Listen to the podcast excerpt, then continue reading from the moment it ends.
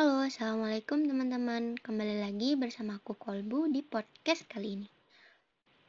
Gimana kabarnya teman-teman semuanya? Semoga baik-baik aja ya. Aku berdoa semoga kita semua selalu uh, sehat terus. Ya, terutama di kondisi pandemi ini. Sedih banget ya, banyak banget berita duka dari garda terdepan kesehatan, nakes ya, sampai masyarakat pun kena dampak pandemi ini. Nah, ngomongin soal nakes nih, aku lagi pengen bagi cerita tentang nakesnya uh, zaman Nabi itu, yaitu seorang sahabiah yang jadi nakes pertama dalam sejarah peradaban dunia. Ini kalau teman-teman pernah dengar ya, uh, Florence Nightingale yang digadang-gadangkan sebagai nakes pertama yang berasal dari barat, yang uh, katanya dia merupakan nakes pertama di abad 19. Ternyata ada lagi yang lebih sepuh dan itu adalah Sohabiah Rufaidah al-Islamiyah radhiyallahu anha yang udah jadi nakes sejak abad ke-6 sampai 7 Masehi. Nah, udah senior tuh, lebih senior lagi. Nah, kenapa bisa tahu nih Rufaidah yang pertama? Nah, eh, betul teman-teman karena ternyata belum ada sejarah lain yang menceritakan praktik-praktik keperawatan tentang uh, kesehatan sebelumnya. Jadi Rufaidah ini keren banget karena pas zaman Nabi dia udah mengembangkan sekolah keperawatan pertama, kemudian terlibat dalam perang sebagai garda nakes ya. Sama kayak sekarang anak-anak nakes yang jadi garda terdepan ya dalam perang melawan pandemi. Kemudian uh, Rufaidah juga membangun rumah sakit. Dia juga sebenarnya yang membuat kode etik keperawatan, kemudian mengembangkan pelayanan spiritual. Artinya dia nggak cuma tentang merawat jasmani aja perawat ini, tapi juga rohani sesuai dengan tuntunan Islam. Kemudian dia juga terlibat dalam berbagai aktivitas sosial di Madinah. Ini aku ceritain lebih lanjut lagi mengenai kisah dari Rufaidah al-Islamiyah. Nah, intronya dulu nih teman-teman. Jadi zaman dulu pas di abad ke-6 sampai ke-7 di zamannya Rufaidah, praktik kesehatan Islam itu merupakan gabungan antara pelayanan kesehatan kuratif atau curative health care dan pelayanan pencegahan atau preventive health care. Nah, praktik kesehatan Islam pada masa awal ini dia itu nggak membedakan antara perawat dan dokter karena fakta menunjukkan bahwa seluruh proses itu dilakukan sama perawat sekaligus dokter juga. Maka istilah untuk uh, klasifikasi perawat maupun dokter itu tidak dikenal pada masa itu. Nah, kesehatan Islam yang ini itu sejak awal dipengaruhi oleh dua tradisi kesehatan dari peradaban sebelumnya, dari barat dan dari timur. Kalau dari tradisi barat ini mewariskan dasar-dasar pengobatan yang dipelopori oleh Hippocrates. Nih ada prinsip dasar dari teknik kesehatan yang mengedepankan pentingnya diet, gaya hidup, dan memprediksi evolusi penyakit yang kemudian menjadi catatan-catatan risalah Hippocrates yang menekankan pada uh, ekologis gitu ya. Kemudian yang kalau dari tradisi timur nih dia mewariskan metode bedah yang dikembangkan sangat baik dengan penggunaan opium sebagai anestesi. Jadi selain teknik bedah di tradisi Persia juga dikenalkan nih alat-alat kedokteran dari bahan logam. Kemudian perkembangan sekolah kedokteran dengan kurikulum yang terstruktur di Persia itu sudah mewariskan uh, sistem rumah sakit. Nah, sekarang kita balik lagi ke tokoh utama kita yaitu Rufaidah al-Islamiyah. Nah, dari biografi Rufaidah sebenarnya ada hal yang cukup jelas, ada juga yang kurang jelas, tapi bisa dipastikan dia hidup pada masa sebelum dan sesudah Islam masuk ke Madinah. Ia lahir di Yasrib sekitar 25 tahun sebelum kedatangan Rasulullah, yang kalau misalnya benar ya, berarti dia lahir sekitar tahun 597 Masehi, teman-teman kitab-kitab sejarah udah mencatat nama yang berbeda-beda tapi semuanya merujuk pada satu orang gitu dan sumber pertamanya e, untuk e, nama dari seorang sahabiah ini adalah Rufaidah binti Sa'ad al-Bani Aslam al-Kharaj. Nah, sumber kedua menyebutkan namanya Kuaibah binti Sa'ad dan sumber ketiga dia sering disebut juga sebagai Rumaisah al-Ansoriyah. Namun, dari data yang ada, nama yang umum dikenal itu adalah Rufaidah. Kalau melihat dari data di atas itu, dia termasuk dalam marga Aslam, di mana ini merupakan marga dari suku Khazraj di Madinah. Dan juga dia masuk ke dalam kaum Ansor, yaitu golongan pertama yang menganut Islam di Madinah. Nah, kalau misalnya demikian, ia dianggap sebagai mukhadram, yaitu sebuah kondisi di mana seseorang mengalami masa jahiliyah dan masa Islam, masa Islam sekaligus. Kisah dari Rufaidah ini dia sebenarnya berasal dari kalangan tabib nih. Ayahnya Sa'ad al-Islami itu seorang tabib terkemuka, seorang pimpinan, seorang imam di kalangan masyarakat Madinah. Ayahnya sendiri itu juga dikenal mempunyai kemampuan pengobatan yang terkenal di seluruh jazirah Arab. Bahkan masyarakatnya itu mengklaim bahwa ayahnya itu bisa menjadi perantara dalam menyembuhkan penyakit melalui doa-doa dan jimat yang ia miliki. Ya, seperti yang kita tahu dia di zaman jahiliyah gitu ya. Nah, penjelasan terkait keluarga Rufaidah ini tidak terlalu diungkapkan lebih jauh dalam kitab-kitab. Tapi terkait pendidikan keperawatan yang diterima didapat dari ayahnya yang berprofesi sebagai tabib. Jadi praktik keperawatan itu udah ada sejak dia kecil, sejak dia remaja, ketika ayahnya meminta ia untuk bekerja menjadi asisten ayahnya sampai ia dewasa. Nah, sehingga pada saat itulah dia mengembang, mengembangkan kemampuan dalam merawat. Nah, setelah dia dewasa, ayahnya sudah tidak lagi mengawas dia nih dalam melakukan uh, praktik keperawatan. Jadi, dibebaskanlah ia sehingga dia mengembangkan sendiri praktik keperawatan dasar masyarakat Arab yang dikembangkan ketika periode Islam di Madinah berlangsung.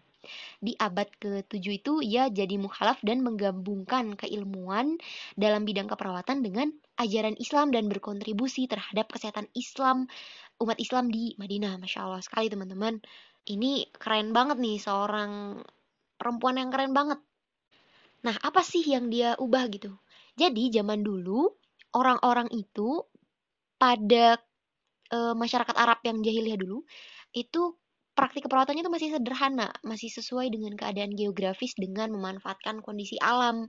Jadi sebagian besar bergantung pada hewan dan tumbuhan yang ada di sekitar mereka. Kalau sekarang disebutnya pengobatan herbal ya. Tapi sebelum peperangan Islam tahun 622 Masehi, ini Rufaidah mengubah metode pengobatan yang diajarkan ayahnya dengan menyesuaikan ajaran Islam. Nah, perubahan itu terkait dua hal. Yang pertama, tempat yang dijadikan sebagai pengobatan dibuat jadi bersih sesuai dengan uh, ajaran Islam ya. Kebersihan adalah sebagian dari iman. Nah, kayak gitu teman-teman. Terus yang kedua, apalagi yang diubah adalah dia mengubah jampi-jampi dan jimat yang mengobati pasien digantikan dengan hal-hal yang sesuai dengan ajaran Islam seperti doa-doa dan solawat yang diajarkan oleh Rasulullah. Nah, karena gebrakannya ini, dia akhirnya memiliki keutamaan pada zaman itu yang mengobati pasien-pasiennya selalu sambil berdakwah tentang keutamaan Islam. Jadi kalau misalnya ada pasien yang kena penyakit nih, ya, dia berdakwah dengan meminta perlindungan Allah atas apa yang dideritanya. Nah, di tahun yang sama, 622 Masehi, ia juga mendirikan sekolah keperawatan pertama di dunia Islam, meskipun lokasinya tidak tepat ya dilaporkan. Ia memimpin, mendidik wanita muslim di bidang keperawatan atas izin dari Rasulullah. Maka dari itu, ia itu nggak cuma menghasilkan perawat, tapi juga mengikuti perintah Nabi untuk memajukan pendidikan bagi para gadis dan wanita muslim. Jadi, ia e, benar-benar dipercaya sebagai pendiri sekolah perawat pertama bagi wanita dan mendorong wanita untuk menjadi pribadi yang terdidik. Ini keren banget sih, teman-teman. Dan akhirnya, ia pun berhasil ngenalin kesempatan baru tuh bagi perempuan-perempuan lain gitu dia uh, bisa menunjukkan ke perempuan-perempuan lain bisa loh kita berkarir dengan menyediakan perawatan dan pelayanan bagi masyarakat nah maka terkenallah perawat pertama dalam periode Islam ini di periode awal yang dikenal sebagai Al-Asiyah dan e, itu merupakan kata kerja dari asa yang berarti menyembuhkan luka. Wah, keren banget teman-teman. Nah, sejarah selanjutnya, jadi setelah dia mendirikan sekolah keperawatan tahun 623 sampai 630 Masehi, Rufaidah bersama kelompok Asia ini, mereka ini pergi e, ke Rasulullah.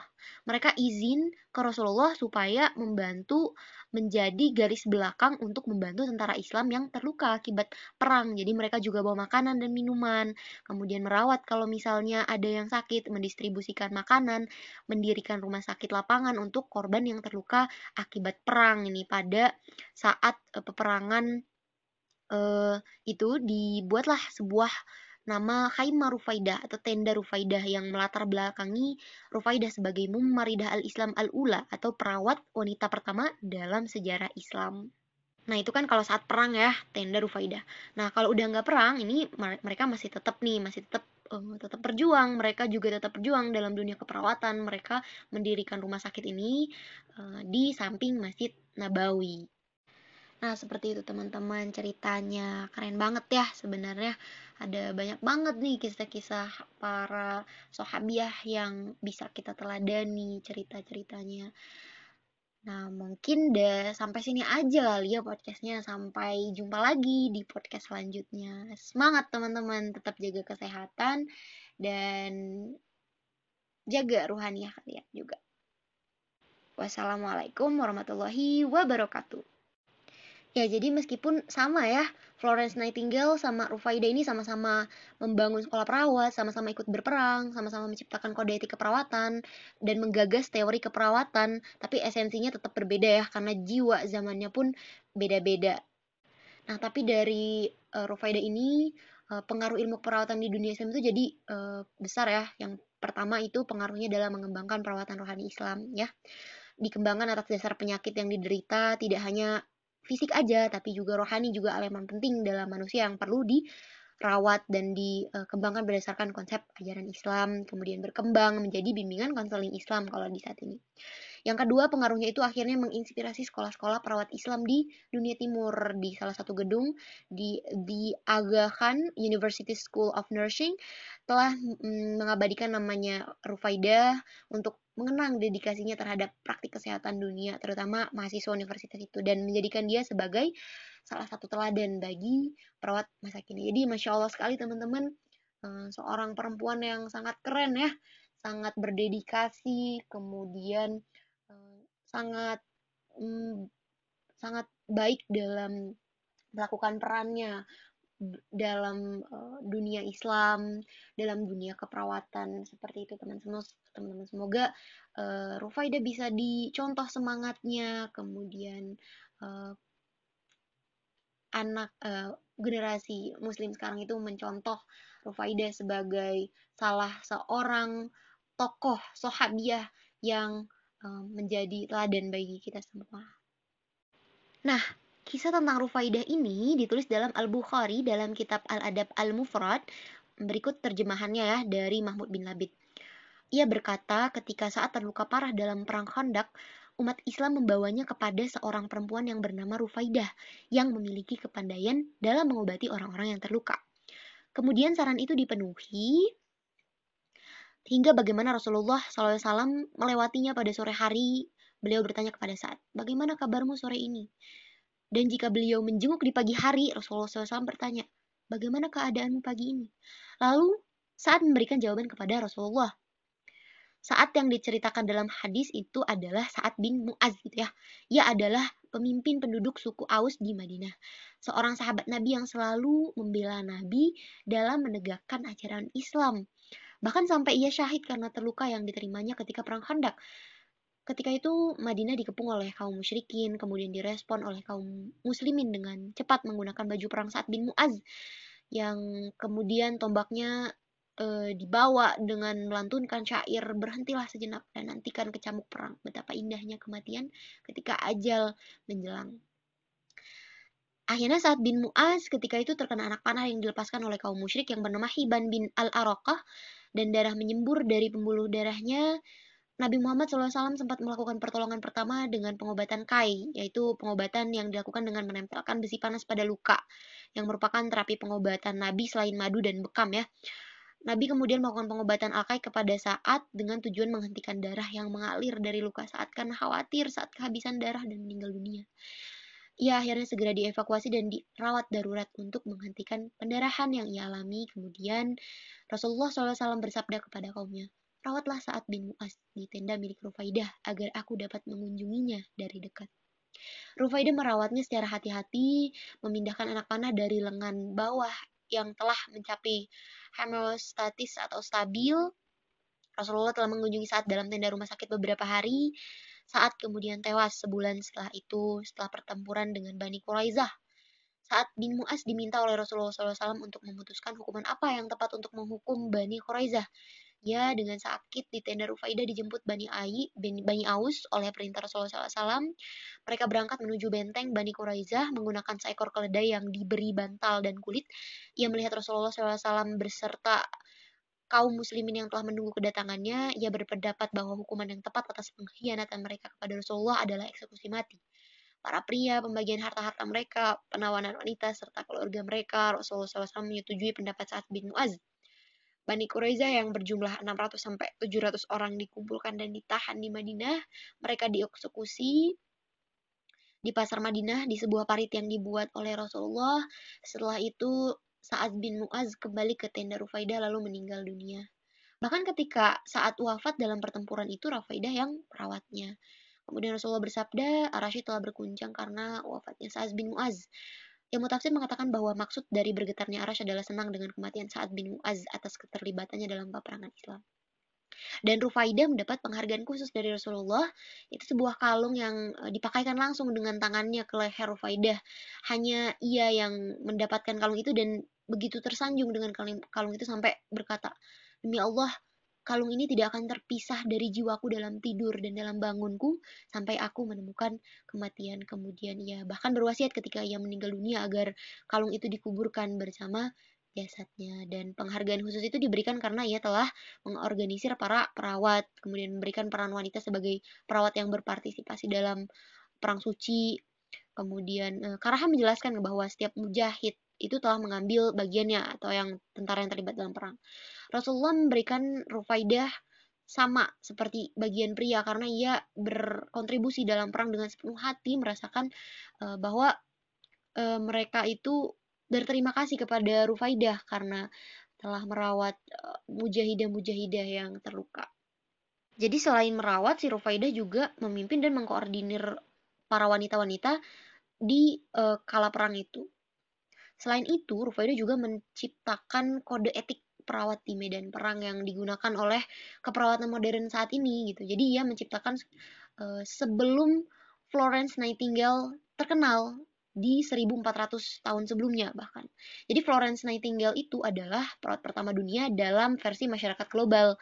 Jadi ia terkenal atas keberhasilannya dalam memperkecil angka kematian tentara Inggris dalam perang Crimean di tahun 1864.